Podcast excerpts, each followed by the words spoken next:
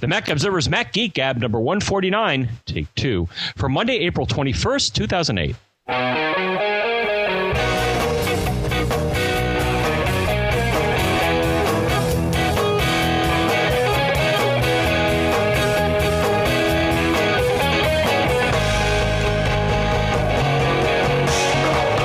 Greetings, folks, and welcome to the Mac Observer's Mac Geek Gab. I am Dave Hamilton. I'm here with John Braun. Hi, John. How are you?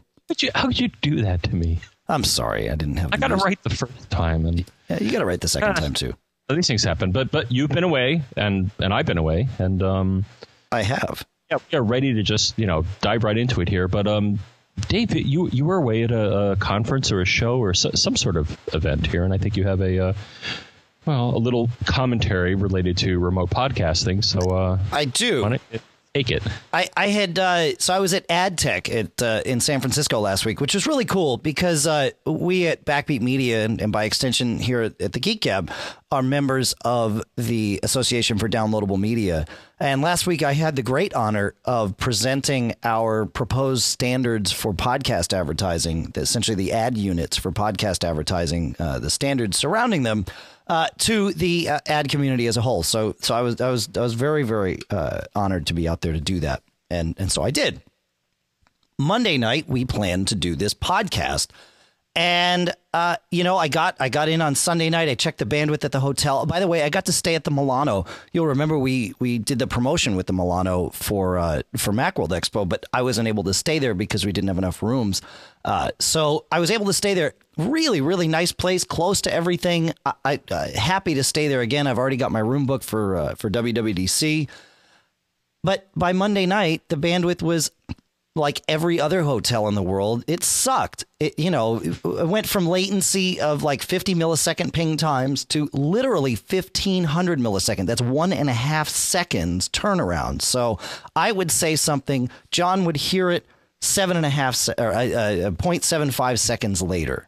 And then whatever he would say would come to me 0.75 seconds late. So it, it just wasn't working and uh, and the bandwidth was spotty. John couldn't hear me, but I was really excited because I'd I'd gotten a a Rode podcaster mic, and I was going to make a big deal about how I was podcasting on the road on the road, right? Get it, John? The pun, right? That's nice, isn't it? And I uh, got it. Okay, good. And, uh, and I was going to use Ubercaster as well. Uh, and you know, I did some testing with it. Ubercaster has come a long way, and I, I don't want to make any any any huge uh, uh, commitments yet, but it's possible it could even replace the uh, the setup that we have here in the studio. It it really So well, it's a is it a device? no, it's a, a piece of software. Software. Yeah. So it's just software. Okay. Yeah, Like but- production software, or recording, or It all in one. That's right. Yeah, it'll do the whole thing. Yeah, yeah. So, yeah, no, it, it was very cool. Uh, but uh, but unfortunately, I wasn't able to uh, to test it out. So uh, hopefully next time. Certainly, all my Austin trips, I'm able to do podcasts from the road because we have our office there, and you know we've got great bandwidth, hotel bandwidth. I, I don't know what it's going to take to get these guys to get it right. I mean, it's like way worse. It's like they have a dial-up connection that they're sharing wirelessly in the hotel. I, I, I, I there's ways to And fix for- this.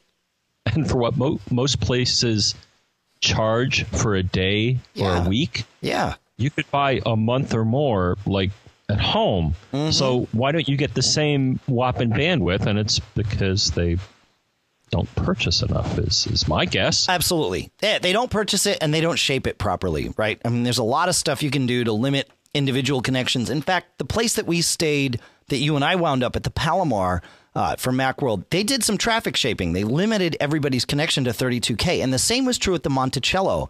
Now, the Monticello, which is under construction and essentially is no longer, it'll kind of have a rebirth, I think, later uh, this summer.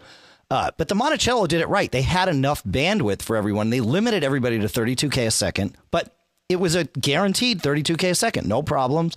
And uh, even when the hotel filled up, no problems.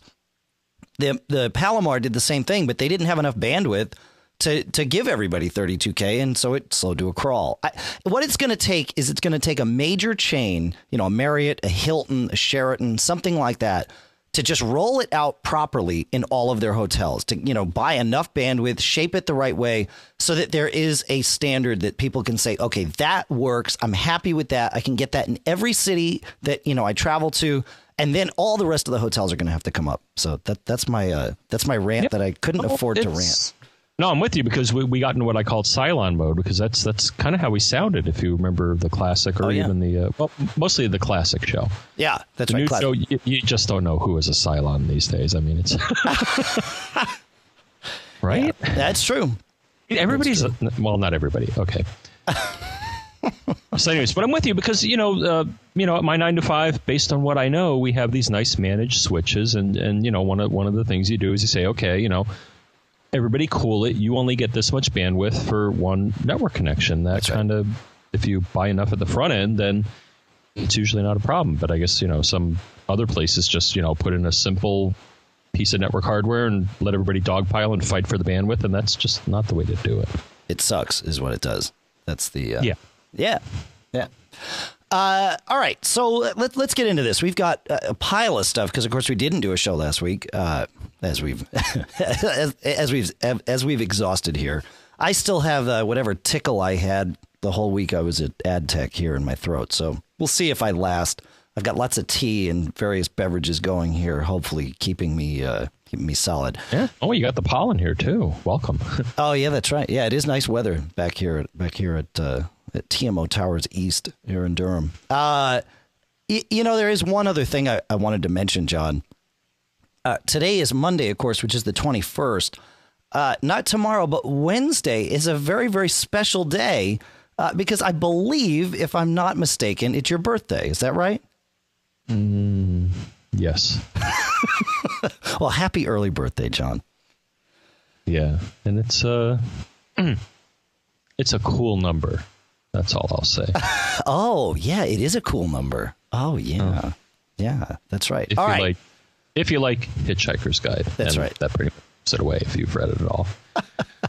Moving on. Moving Um, on. All right, John, a different John, writes uh, Hi, Dave and John. I listened to the most recent podcast, and a fellow had a problem with his neighbor's computers showing up in the sidebar. You and John talked for a bit about phantom connections and how to turn off Bonjour, etc. But maybe, just maybe, I have a simpler explanation. As you pointed out, if he's seeing his neighbor's computer, then they are on the same subnet. So the real question is, how is this possible? He said he used MAC address filtering, which should prevent his neighbors from getting on his wireless hotspot. My guess at what is happening is that he's getting on his neighbor's hotspot. Instead of connecting to his own, as he thinks he is, the computer has jumped to the first open one, which is his neighbor's. Perhaps he has mistyped his MAC address into his router and can't connect, so his computer is looking for another hotspot and finding the neighbor's. Just a thought. And I think we had an audio comment about this too. Uh, but you know that that computer downstairs went to sleep again, John. It drives me crazy. It, it, you know, I have problems. They don't want to sleep when they're supposed to sleep, and then when they are supposed to sleep, they don't, and they. Uh, it's driving me crazy. It's driving me crazy. But it will wake up, and I'm going to talk until it does, because I am determined to play this comment now. All right, there it is. It's coming. so, you have any special plans for your birthday, there, John? Nope. Make some Well, up. T- Well, we're we're probably going to go out. Um, there's a, a local uh, Japanese uh, steakhouse. okay. Cool. Always fun with the hibachi and the, the chef doing the. Uh, Oh yeah, yeah. He'll flip the mushroom up into your mouth, right? He'll do that for you. he may, yeah. May. All right. Cool. All right. Uh, what is? Uh, we have a, another listener here that had something to say. Hey guys, I was listening to uh, this week's podcast and about the guy who had a network and a MAC address and no SSID set up. Well, my theory is he's using someone else's network and he doesn't realize it. And he can test it by turning off his router and see if he still gets on and still sees those other computers out there. I doubt anyone's as uh, smart and uh, and evil as you think they may be. All right, thanks, guys. Bye. Uh, thank you. Yeah. I, uh, so, do you have any thoughts here, John? Now that we've finally gotten these questions uh, out of the way. About the smart or the Eva? Oh, of course. So I have thoughts here. So the first thought is, um, at least on on the latest OS here, if you go to your uh, system preferences, network, and then you go to, um, you'll see on the left there all the different connections. Airport, there's a, a box there that I think may be important and, and is very timely for what we're talking about here, which is ask to join new networks.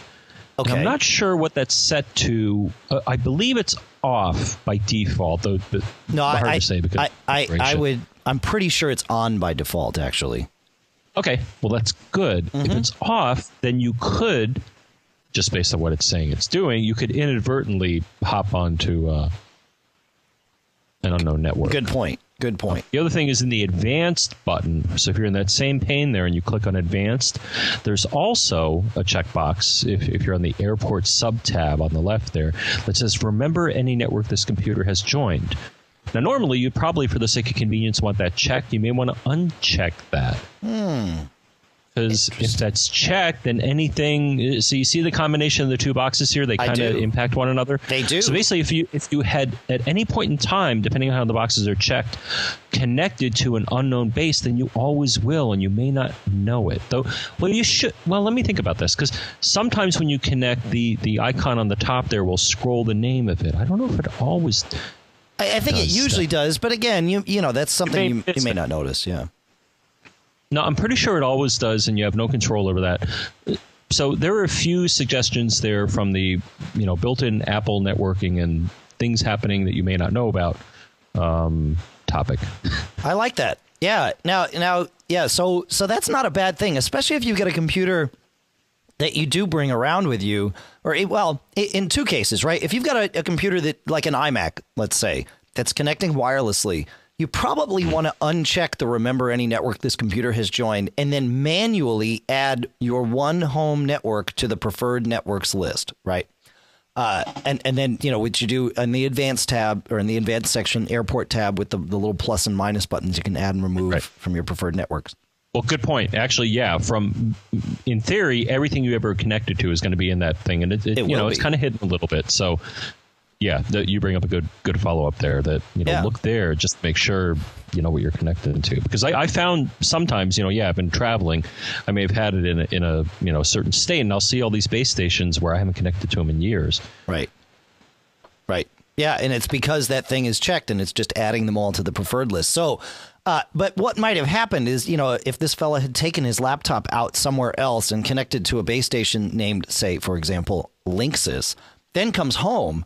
Well, if Linksys happens to be above in this list, if Linksys is listed above the network that he has at home, well, then it's going to join Linksys first if it finds it. Now, it's possible, as as our, our listeners have, have noted here, uh, that one of the neighbors might have a base station, say, named Linksys. So it wouldn't have even asked him to join because that same name was already in his list because Linksys is a default name for all Linksys base stations. So as as one word of caution, uh, one very minor layer of security, change the name of your base station to anything other than the default, right? Right, because I think also when it connects, it, it'll bring up if if the uh, mode of security is different, because that's another parameter in Right. that same uh, box there. Right. Yep, I like it. All right, cool. Uh, so we had one uh, one other uh, interesting comment about this this topic of shared machines magically appearing here. Ah, yes, and it comes on. from Connor. And he says, I just listened to Mac Geek Gab 148 and wanted to respond to David's question about the other computers appearing in the sidebar. You told him how to fix the problem, or perhaps now we've told him how to fix the problem. Uh, but if it is the shadows of old computers, there is a way to rebuild the sidebar, and it's found in my and many podcasters' favorite cleaning tool, OnyX. And I would I would uh, join in that list. I love OnyX, O N Y capital X. I have included a sketch screen sc- screenshot, and of course, you folks can't see the screenshot. Maybe I'll send it to Michael uh, to see if he can uh, uh, put it in the AAC here. But the screenshot essentially is in the maintenance tab of OnyX under rebuild. The third thing down in the current version of OnyX says sidebar of Finder Windows. So you check that box, you hit execute, and bam, uh, OnyX will will flush that cache, and that that may actually be very helpful. In if in fact it's just uh, if it's not the neighbor's computers, if it's just ghost computers uh, living out there. So that I think that I think that puts that issue to bed, right, John? Well, you know, I think I have one thing. Did did, did we course. talk about how to how to kind of hide your machine from the forces of evil? Uh, uh, hiding. Well, no. Let's talk about that. Well, a little bit here, and I, I, uh, I think the the question by Mister X there, the audio comment hinted at this, but you know, how do you, or I think I just thought about it. How do you prevent? So, so yeah, actually, it may go back a bit. How do you prevent these ghost machines? One way you, as the owner of a machine, can prevent your machine. Now, this warning: this could cause problems with certain applications that expect your Mac to act in a certain way. But if you go to System Preferences uh, security firewall advanced, there is a checkbox enable stealth mode. What is stealth mode, you ask? Well, if you go to Apple Help, they basically describe it as a way to pretty much tell your machine not to respond to certain things like a ping, which is a low level ICMP request. Um, certain, you know, or closed ports, um, and also from at least what the help says is uh, ARP address resolution protocol and bonjour and other things. So if you're in stealth mode you may not and i'll have to try this on my local network. I haven't tried it. I don't know if you've tried it dave. But i think if you go in stealth mode it may lessen your chance of magically showing up in everybody's uh, network browser.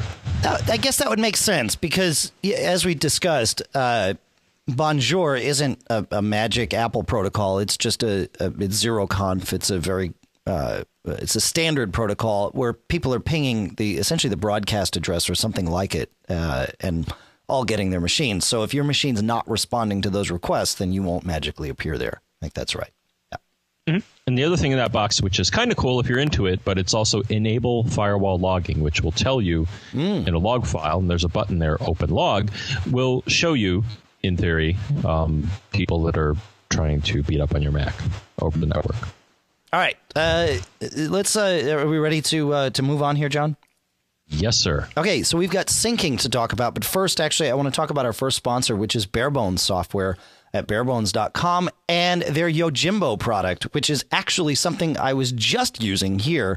I had the printed the PDF of the email that uh, that Connor had written and had that PDF sitting in Yojimbo and was simply able to drag it right out of Yojimbo to a mail message uh, and and put, and send that to Michael uh, so he could put the uh, the screenshot in the AAC feed. Yojimbo allows you to store collections of notes, all different kinds of things, and I use it uh, for a lot of things, including prepping the show. Have everything in a Yojimbo group, and the cool thing that I use is that it syncs with .Mac. So I do it all on my MacBook Pro. I come up here to the studio, launch Yojimbo, and bam, all the latest stuff right there, right as I left it on my MacBook Pro. So, uh, and that's all done with dot .Mac syncing. Yojimbo uh, from Barebones Software. And uh, you know, I, I didn't have my notes right in front of me here, but I'm pretty sure it's 39 bucks or 39.99. And I'm looking that up right now for all of you. Uh, Yojimbo at barebones.com. How come I can't find it? There it is. Yeah, 39 bucks. I had it right. Okay, uh, moving right along to Michael and syncing two doc folders. Here we uh, here we go. Hey, John and Dave. This is Michael in New York City. Love your podcast. Been listening for a long time. Uh, I got a question for you, and I you've talked a lot about syncing, but I don't know. Maybe I haven't paid close enough attention. But here's my story. I uh, now find myself splitting time between two residences. I have an iBook G4 in one place and a new MacBook in the other place. And I also have a .Mac account. And I would like actually for the two machines to have basically identical information on them. Um, the the document folder and the desktop folder and whatever might get changed on one, I'd love for it to show up changed on the other one. Is there a way to do that? Do I have to go through .Mac? Do I have to upload my entire a copy of my document folder all to to uh, dot .Mac, or is there a way to sync between two machines so that it just happens in the background? Anything I change on one machine gets changed on the other, and vice versa. Uh, let me know. I'd love to. Um, love to set that up. Uh, also, just wanted to let you know that uh, based on your recommendations, I picked up a pair of uh, A5 desktop speakers, and um, the sound is just wonderful. Really, really great sound. I have to say though, uh, for New York City, I wouldn't really call them desktop speakers because uh, my desk is not big enough to hold those two and anything else. Um, but I actually bought them to put on a, a on a bookcase, so they work totally fine for me. Anyway, love the show. Thanks very much. Here comes my email address. And that's where we'll cut you off. Excellent, excellent, excellent. Uh, glad you like the A5s. Of course, if you want something smaller, they have those A2s as well. Uh, okay, so t- about syncing two doc folders. It, you know, it's it, interesting. I just talking about the syncing thing because I do that too. Obviously, I want all my documents wherever I am, and that means my MacBook Pro, which goes with me on the road or is in my office, the iMac here in the studio, of course, the uh, the G4 over at the house. That used to be the G4 in the studio for those of you playing along at home. Uh, and and so I do exactly this. I use iDisk and I created a folder inside my documents folder on my iDisk. So you go to your iDisk, you click on documents, you go there. I created a folder and I copied everything in my, um, you know, I called it uh, Dave's sync documents or something. Copied everything, including all the folders, everything. It was, you know, four gigs or something up to my iDisk. Then I went into System Preferences, .Mac, iDisk, and turned on uh, iDisk syncing and I set it to update. I started it and update it automatically. And so now, and I did that on all my computers. Obviously, the first sync was time wise painful. It took a long time to upload everything, uh, and then obviously a long time to download uh, to the the other machines. But once I did that, the you know the incrementals are really incidental. I don't even notice it happening, and uh, my documents are just everywhere, and it works really well. What I did is I have a bunch of subfolders that I kind of live in, John you know, one one for say Geek Gab, one for TMO, one for Backbeat, one for Deals on the Web, and uh, and so I, I used to have those in my in my sidebar, and they were shortcuts essentially to folders in my Documents folder. Well, now I just have those same shortcuts, but they're shortcuts to my iDisk, so uh, it works okay. great. To to be clear, though, the Documents folder on your iDisk does not have anything to do with the Documents folder on your local machine. Exactly. Okay, just That's want to be clear because it, it it's a it could be confusing Right. because you're also mentioning bookmarks and or, I'm sorry shortcuts, and depending how you do that. Yep. But anyways, okay, so you are creating an alias to this shared disk, and as long as everybody is in a place where they're on the network, then you're cool. Well, here now here's the thing. It it actually creates a local disk image of your iDisk. Okay, so it's not reading and writing directly to the network once you turn on syncing. If you don't turn on syncing, then it is reading and writing to the network, and you better have a. Well, it doesn't matter how fast your connection is because .max computers are pretty slow. So I wouldn't recommend doing that with anything but a couple of documents, and even then, you'll probably notice it being slow. But yeah, so I've got a shared copy here, and that's important. If I happen to edit one file here before it syncs that up and then edit that same file somewhere else, which has never, ha- well, I guess it has happened. The uh, .mac or iDisk sync will throw up a, a dialog and say, okay, look, both of these files have changed. Uh, which one, you know, which one is the master? And and you pick one and and off you go. So it's got a conflict resolver, you know, built into it. But uh, if if you if you're doing it for one person, especially like Michael uh, describes, then it's I don't think it's much of an issue, right? I mean, he's driving back and forth. Chances are, by the time he gets there, he fires it up, it syncs back the changes, and he's good to go. So, uh, it. He also mentioned syncing the desktop folder. I guess you could do that, but that would require some tricky aliases and may not be foolproof. So, uh, your mileage may vary on that one. We ready to move on here, John? Move on, bro. All right. So Locomo writes, uh, I have two Macs, a PowerBook G4 and an Intel iMac second generation. What I'm wanting to do is find a program that will merge all the data on all of them and put a copy on both. So if I make a text file on my iMac, it will also get put on the PowerBook. I want it to work like iDisk merge sync. Both are running Leopard. Any ideas? So essentially, he wants to do what we just discussed without buying .mac. My first, uh, honestly, uh, my first uh, thought would be just look buy .mac and and be done with it. But there are other pieces of software out there that will do this.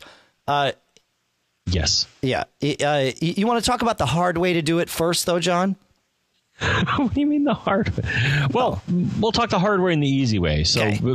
well, it comes from the same source. So, um, I found a web page that was talking about the hard ways, and this came from our friends. Let me Get my note here. Um, uh, let me see. Bombich, uh, yes, who makes Carbon Copy Cloner. Right.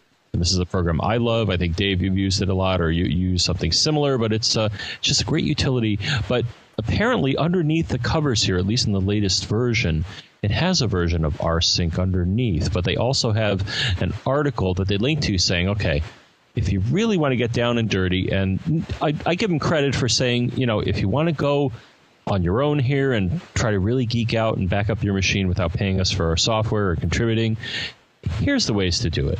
And they mentioned certain utilities here. Dave, I think you've used some of these, but um, they have a section on the page. We're definitely going to link to it. Cloning a disk or backing up your drive with Ditto, rsync, HDI, Util, and ASR. All are various low level command line things. I think most are included with the OS, or you can get them with a package manager. I, I believe um, they all are. Yeah, so uh, Ditto, I, rsync, all the yeah, because I got man pages on a few of them. I didn't try all of them, but yeah, so they're all part of the OS, and uh, I think rsync is probably the most popular. Yep. Or at least that I've heard of most. So I kind of gave an easy and hard way because, as far as Dave and I can tell, looking at Carbon Copy Cloner, they have updated it recently, both for Leopard and I think they've also included a level of granularity where before it was more a full volume copy thing and you know the bonus is that they have a little article telling you about that. They also look to be able to get down to a lower level on the disk where you can only indicate back up these certain folders, or you know they'll give you an option only copy things that have changed. Right. Um, and then you select that on the remote volume and underneath, and, and it has a option in the menu scheduled tasks. So I haven't used it, but it looks capable, and and also bonus to them for telling you know the people who want to experience pain. Here's how you can do it with the OS itself, but you got to be careful, especially when you're syncing files, because if the, the utility is not made to do it. I guess all of these are, but they, they, they, give you various results, and these guys explain. All right, you can use this for a bootable backup or this and that. And uh, Dave, if you want to add on to that, because especially I rsync, I think we've done something with that. I, I do. We use rsync uh, here at at uh, Backbeat Media uh, on our servers. We actually uh, rsync throughout the day. We rsync some of the HTML files and images over to another server so that they can be served differently. Uh, and and rsync works really well across a network. Uh, you can set up an, an SSH connection for those of you that you know we are pegging Secure. the geek meter here. Yeah. But you can set up an ssh connection and, and an automatic uh, key so that it automatically logs in. And you can you know automate the script with on the linux servers and freebsd servers. We use cron but you could use lingon in, in os 10 to, to manage uh, you know all, all of that stuff. Um, the problem with rsync and and this is the reason i like apple's syncing better but the problem with rsync is that it doesn't know what has been changed. So if you run rsync every hour or once a day, it's got to scour through all of the files on both volumes and see, okay, what's different here? And then it goes and copies the differences. And it's a fairly quick process, but it, it is, you know, uh, somewhat, uh, uh, uh it, it beats up the disk a little bit, right? Because it's got to, you know, comb through all this stuff. And and and I believe that's true of all of these utilities, including Carbon Copy Cloner, like John mentioned. And there is a way, from what we found, uh, to tell Carbon Copy Cloner, look, only do these folders. With SuperDuper, you can do that, but you you tell it copy the disk and then exclude these folders, but it still scours through them to make sure that they're in the exclusion list. So it, it's not the most efficient thing, right? Uh, and and then there's there's some other stuff out here, uh, ChronoSync uh, which which will do it. It's it's a for pay uh, your utility file synchronization, and we'll link to all these. Synchronize 10 is another one from Qdea. Uh, but what iDisk and Time Machine uh, take advantage of is, and I'm pretty sure iDisk syncing does this based on how quickly it's able to uh, to get the sync started. It takes advantage of something called FS events. And what that is is it's a core OS component within OS 10, and it's I think it's new in Leopard or at least enhanced in Leopard, where it you tell it, okay, look, uh, watch this folder for me, and then the next time I ask you about it, go ahead and tell me everything that's changed. And and that way the OS is doing it for you, and then it just gives you a list, and that's how Time Machine does its magic. I'm pretty sure that's how uh, iDisk syncing does its magic.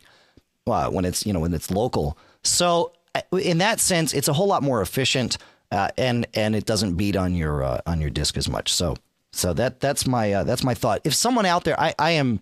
uh, I at times have been registered as an Apple developer. I am not uh, that level of developers. So if I've gotten this wrong, I know we've got quite a few uh, programmers out here. Maybe we can have one of you come on the show and and uh, and talk to us about it. I'd, I'd love to do that. We would we would absolutely welcome yeah. it. Yeah, I found a little bit on this. It sounds cool. Uh, FS, I think, is file system, perhaps. Mm-hmm.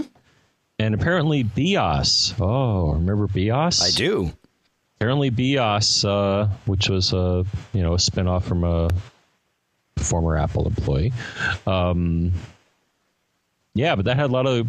Oh, you know, it could have been a contender, but we got NeXTSTEP instead, Yeah. which is not a bad thing. No, no, no. It's a good thing. It's a good thing. But BeOS would have been a good number two, but uh, but apparently that was that was something. I'm just looking at a critic article here that was introduced in in uh, BeOS. So uh, cool.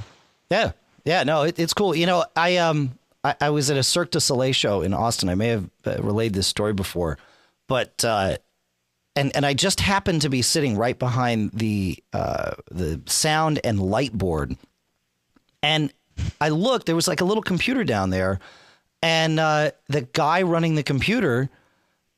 Uh, you know, I looked. I'm like, that looks like BeOS. And so at the little set break, I tapped him on the shoulder. I'm like, are you running BeOS down there? And he says, oh yeah, yeah. It's got a great MIDI sequencer, and that's what we use to, you know, to help sequence all of the the lights and stuff. And he says that's what it was written in years ago, and uh, and we still run it today. It you know works totally fine. There's you know no complaints, no uh, no problems at all.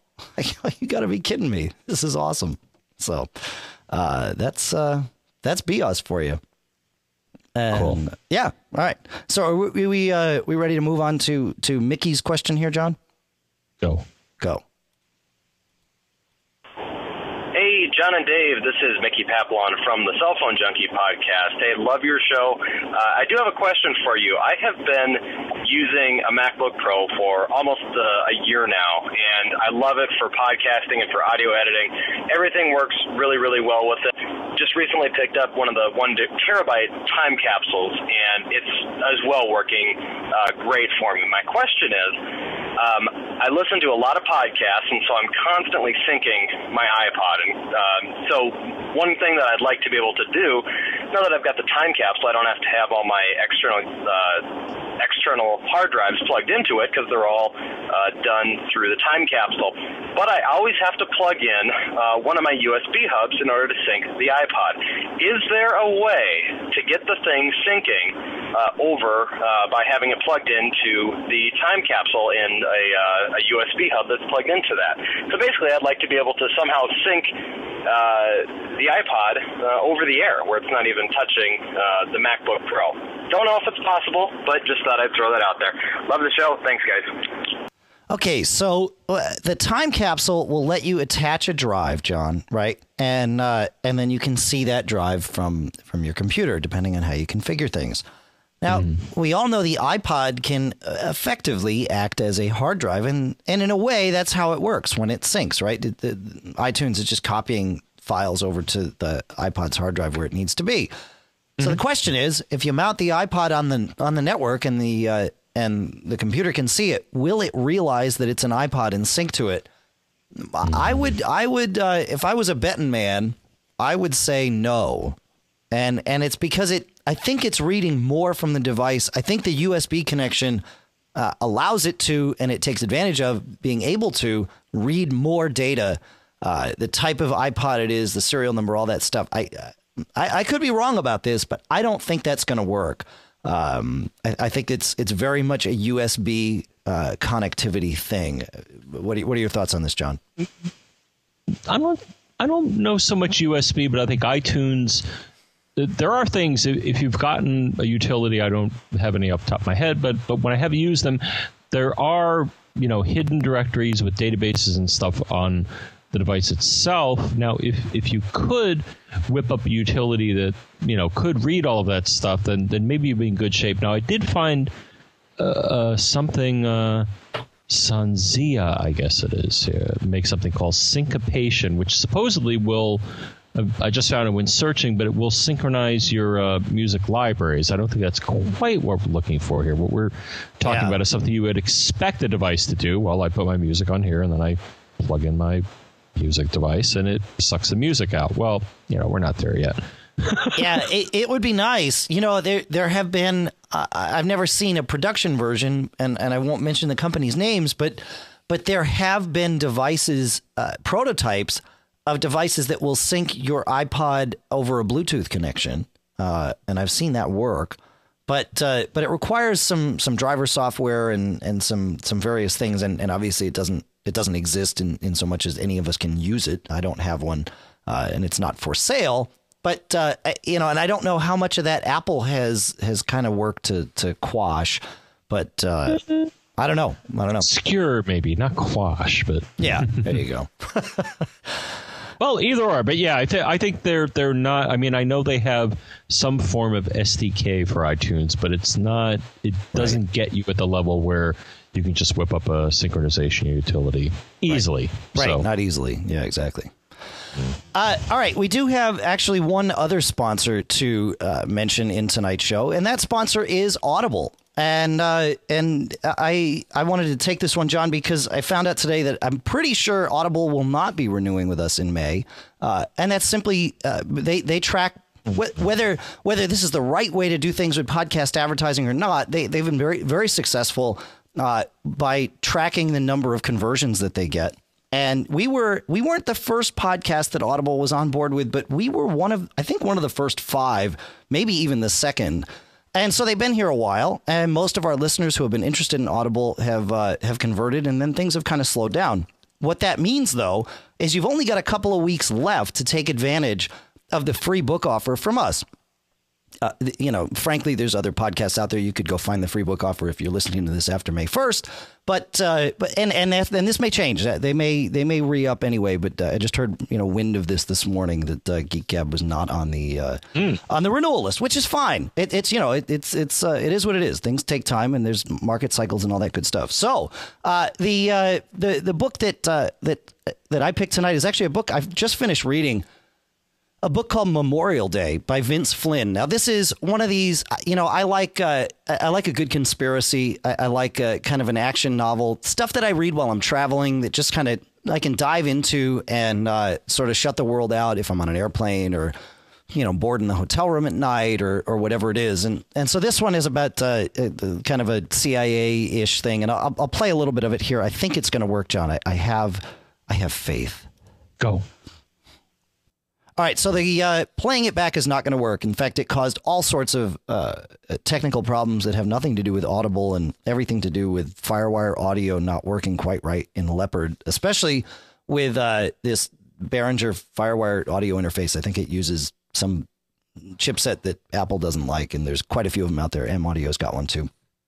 In any event, Audible, you can get this book Memorial Day for free by going to audiblepodcast.com slash macgeekgab. And you can do that for the next couple of weeks here uh, until May 1st, unless, of course, they continue, which they uh, they may do. They've, uh, you know, they, they, they haven't uh, finally finalized their thing. And, of course, they may come back. But uh, it's been a pleasure having them, and uh, we wish them well. So audible audiblepodcast.com slash macgeekgab. Are we uh, are we ready to go on to uh, Ben's question here because this stuff gets interesting, John? I'm ready. All right. And of course, you know, the technical issues keep presenting themselves. We got to figure something else out. Maybe uh, maybe this is the the thing that will convince me to use Ubercaster. Having consistently having all these problems with FireWire audio, though, I'm not sure Ubercaster is going to fix them. All right, Ben, go. Hi, John and Dave. This is Ben from Bend, Oregon, and is calling with a question out of your show 145, uh, where you're going through the different Apple hardware, uh, your new Apple TV that you had given a try. And in that, you said that you were able to start watching your movies in just a minute or two. Uh, I just got an Apple TV, got home uh, the night that it was delivered, got it set up in just a few minutes, and was excited to download my first movie and watch. And lo and behold, when I clicked uh, rent the movie, it said my movie would be available in about three hours. Um, not on dial up. That's what you're thinking. Uh, have a three megabyte per second uh, DSL line here at the house, and was wondering if there's any way that I can speed that up. And this is where you cut me off. It is where we cut you off. All right, uh, John, you want to take this? Now, did he say megabit or megabyte? I I, I don't know, but anyway, it's so- going to be three megabits is, is what his connection yeah, is going to be. I, okay, so where you got to go to get this info is uh, pretty straightforward. Um, Apple.com slash Apple TV slash specs, and they have a nice little section here towards the, the the middle or the bottom of the page. It says movie rentals, which is a good guideline here, and they're talking about broadband speed, wait time to start movie, which I think is what we're talking about here. Yep. And well, first off, they have footnote nine for that, which is odd, saying estimated start time based on 90 minute movie and a sustained, uh, make note of that, sustained internet connection speeds. Times vary based on movie length, blah, blah, blah. But, anyways, the, the times they give, depending on the connection that you have, can range from. So, for a standard def movie, the times can range from 30 seconds to one and a half hours before you can start watching the movie. And for high def, it gets even more interesting one minute to eight hours. So I think the key here is the sustained speed that you're getting, along with all the other stuff that you may be doing, um, could severely impact that, as Apple points out. Uh, fairly, I think, because a lot of places, I think DSL is less prone to speed variations than cable.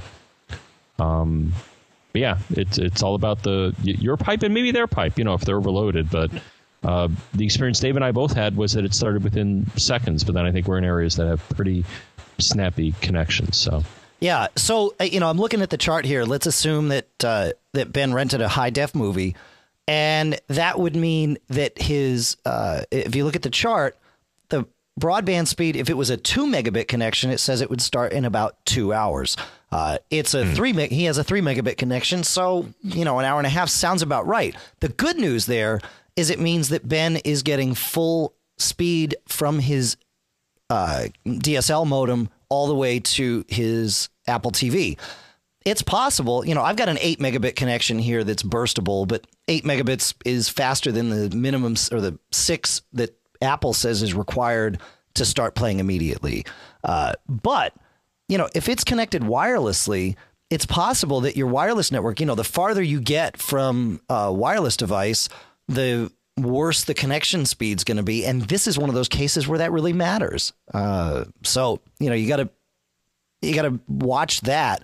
Uh, even if you've got a big honking, I think John, you've got what 15 megabit uh, downstream on your cable modem up to, up to okay, and uh, but if you know if you've got your Apple TV on the other side of a metal wall or something, you're probably not going to get all 15 megabits to that thing. You'd be lucky to get five, and and that's where this stuff can get in uh, get in the way too.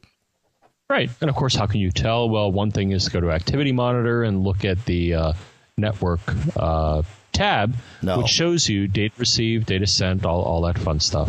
But yeah, but that's not going to help him with his Apple TV, right? Because the Apple TV is talking directly to Apple's servers. It's not going via Ooh. your Mac. Right. So I, I actually run a utility here called uh, MRTG, which allows me to create graphs of my network usage uh, based on an SNMP poll of my router. Now, you can do this with the airport base station, and there may even be utilities built to do it with the airport base station, but you can run uh, MRTG on a on a Mac. I'm doing it here, and it pulls little graphs, and it's kind of cool. You can see that you know the router's just totally sustained when that movie's coming in on the Apple TV. So how could you? So yeah. So I guess the Apple TV doesn't have any sort of like SNMP or It might, but definitely your base station does. I mean, even the airport base stations have a, a way of pulling data via SNMP, and I'm pretty sure you can run MRTG. Uh, it's a freeware Unix utility. I, I have it running from the command line on uh, on an old G3 that I have downstairs that runs as our FileMaker server, and uh, and it works great. You know, it builds these little graphs. But but I'm sure there's other ways to do it too. In fact, that that's probably not a bad uh, that's probably not a bad show. In fact, you you're running an airport router as your main router now, right, John? Your time capsule.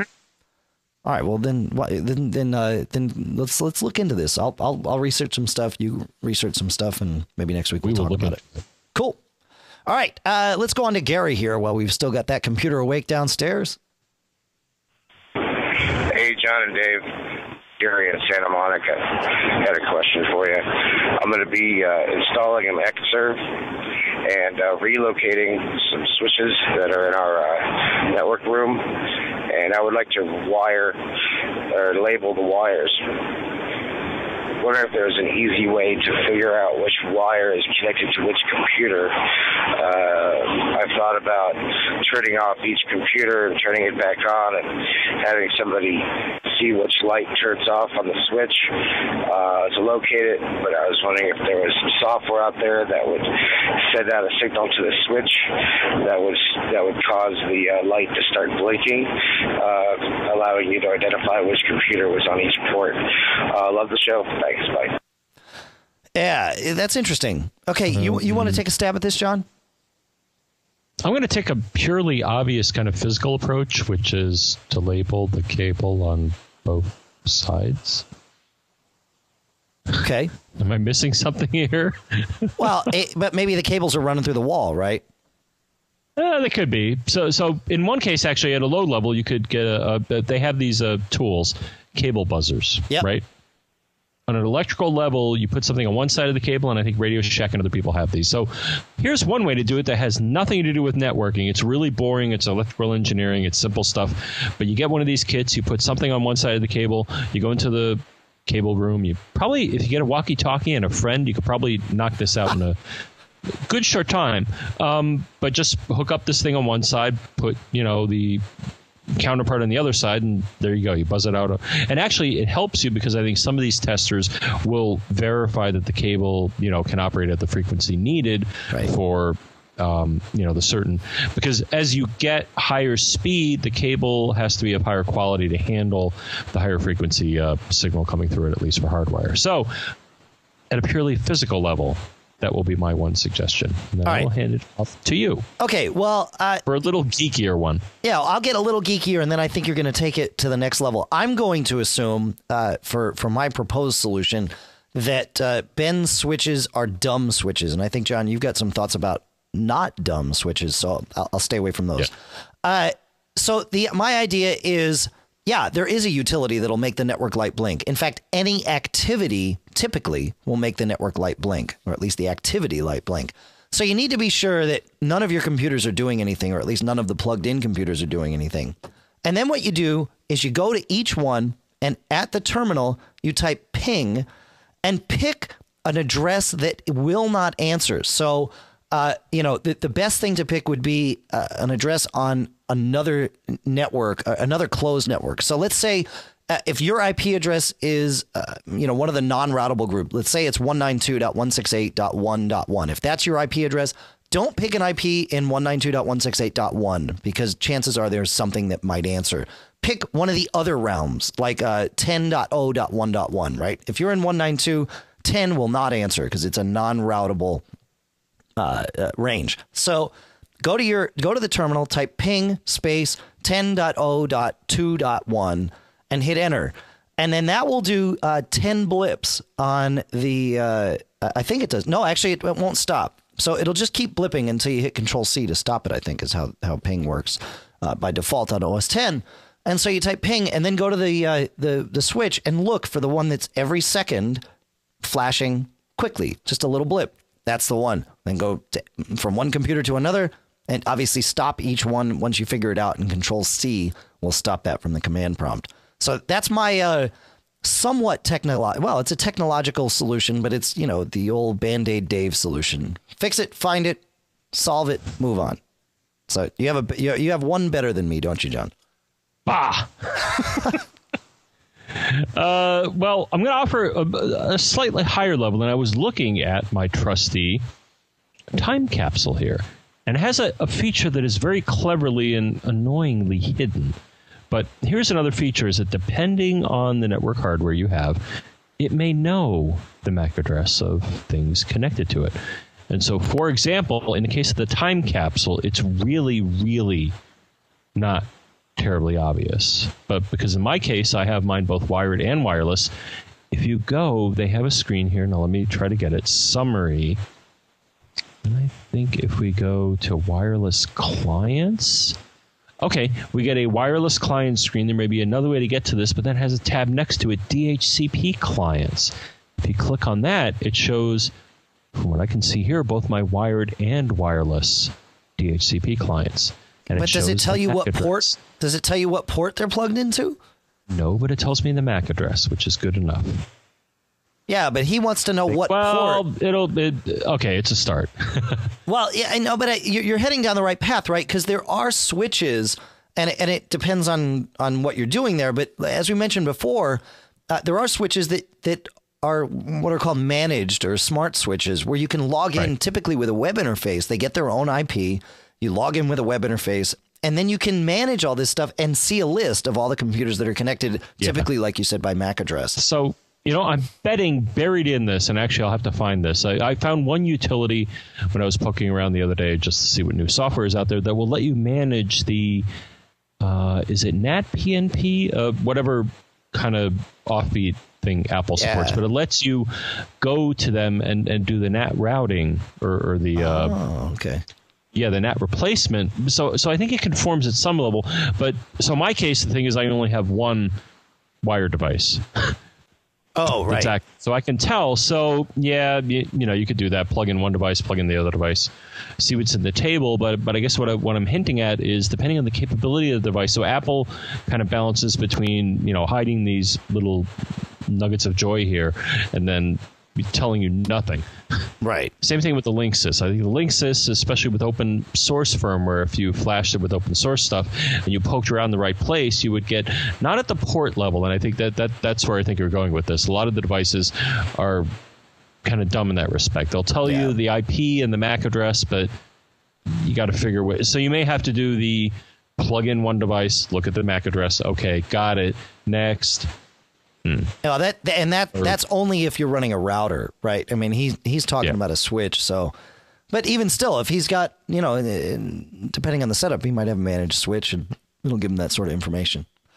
Yeah, I still, even though it's not geeky, I think the the electrical approach with the uh, you know cable buzzer, which includes just testing that the cable is is you know hasn't been chewed by whatever form of wildlife you have in your neighborhood. Yep. Um, you know, because I I've seen one or two every now and then a bad cable or a bad port on a on a switch or hub or whatever networking hardware. It happens. Oh, know, well, I was, uh, and stuff. Yeah, I've got I've got network. Uh, my office is wired, and all the cables come into the Oh, basement. you got the office. outdoor option, Well, right? I've got that. Yeah, that you're one's the actually fine. outside, right? Yeah, that one's running fine. That one does, you know, 993 uh, of a gigabit, you know, connection. 993 out of a thousand is what I was able to test that to. So it's smoking. But uh, Nice. Yeah, so I've got five network drops in my office downstairs, and they all run into the basement. So you put a switch in the basement, and everything's fine. And there was one, actually, there were two that didn't work, and one of them I started yanking it through the wall because there was some, you know, slack cable in the basement, and I found a spot that I, I'm pretty sure it had been chewed. You know, uh, and it's it's it's you know we live in the woods here. We get mice and all that stuff, so it's possible it was a mouse. And uh, so I just cut the cable after the point that it had been chewed, and you know attached a new uh, uh, jack to it, and it works fine. And there was another one that wasn't working, and I started yanking on it, thinking, okay, you know, I'll do the same thing. And I yanked and yanked, and wound up with a frayed end of cable, and it was like, huh, oh well, that's that. There's no string on it or anything, so there was no way to pull another cable through. So that drop is now officially dead. So yeah, that's how it works. I think it's uh, I, we've been through uh, we've been through a lot in this show, John. It was somewhat cathartic in a way. Yeah. Uh, we may try Ubercaster next week because I'm not sure. You know, I, I'm not sure if it's this FireWire device or or the way I'm doing things in Audio Hijack with buffers. I, I reset all the buffers and it's been okay since then, but it's been uh, it's been a chore here. So I'm uh, I'm happy to uh, to explore another option. Yeah. And Ubercaster just added uh, new Skype support, so they say it uh, it might work all right. Okay, uh, so we got a couple things to go through here. Of course, Michael Johnston uh, has converted this to AAC for you, and he is of iPhone Alley fame, and he just started his first podcast, which you can subscribe to, and I'm sure he knows the link to put into the AAC. Ow. Yeah, and uh, he actually asked me to uh, to come on at points, so I would I I, I, look forward to that. Uh, Right. CacheFly, of course, is the place that you've downloaded this show from. They they provide all the bandwidth. Podcast Marketplace includes uh, Yojimbo from Barebones Software, as we mentioned, the A5 and A2 desktop speakers from Audio Engine, the one free download from Audible for the remainder of this month at least, and maybe next month, but probably not, at audiblepodcast.com slash macgeekgab, and PDF Pen from Smile on My Mac, and of course, harman-etravel.com. And uh, I think that's it. We can we can go, right, John? How do you 206 666 Geek, which is 4335. That's right. Feedback at macgeekgab.com. Send in questions. We've got a pile, but we want more. It's like food to us. Feed me, Seymour.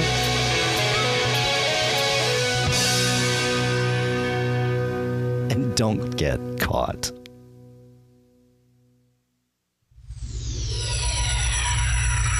made of.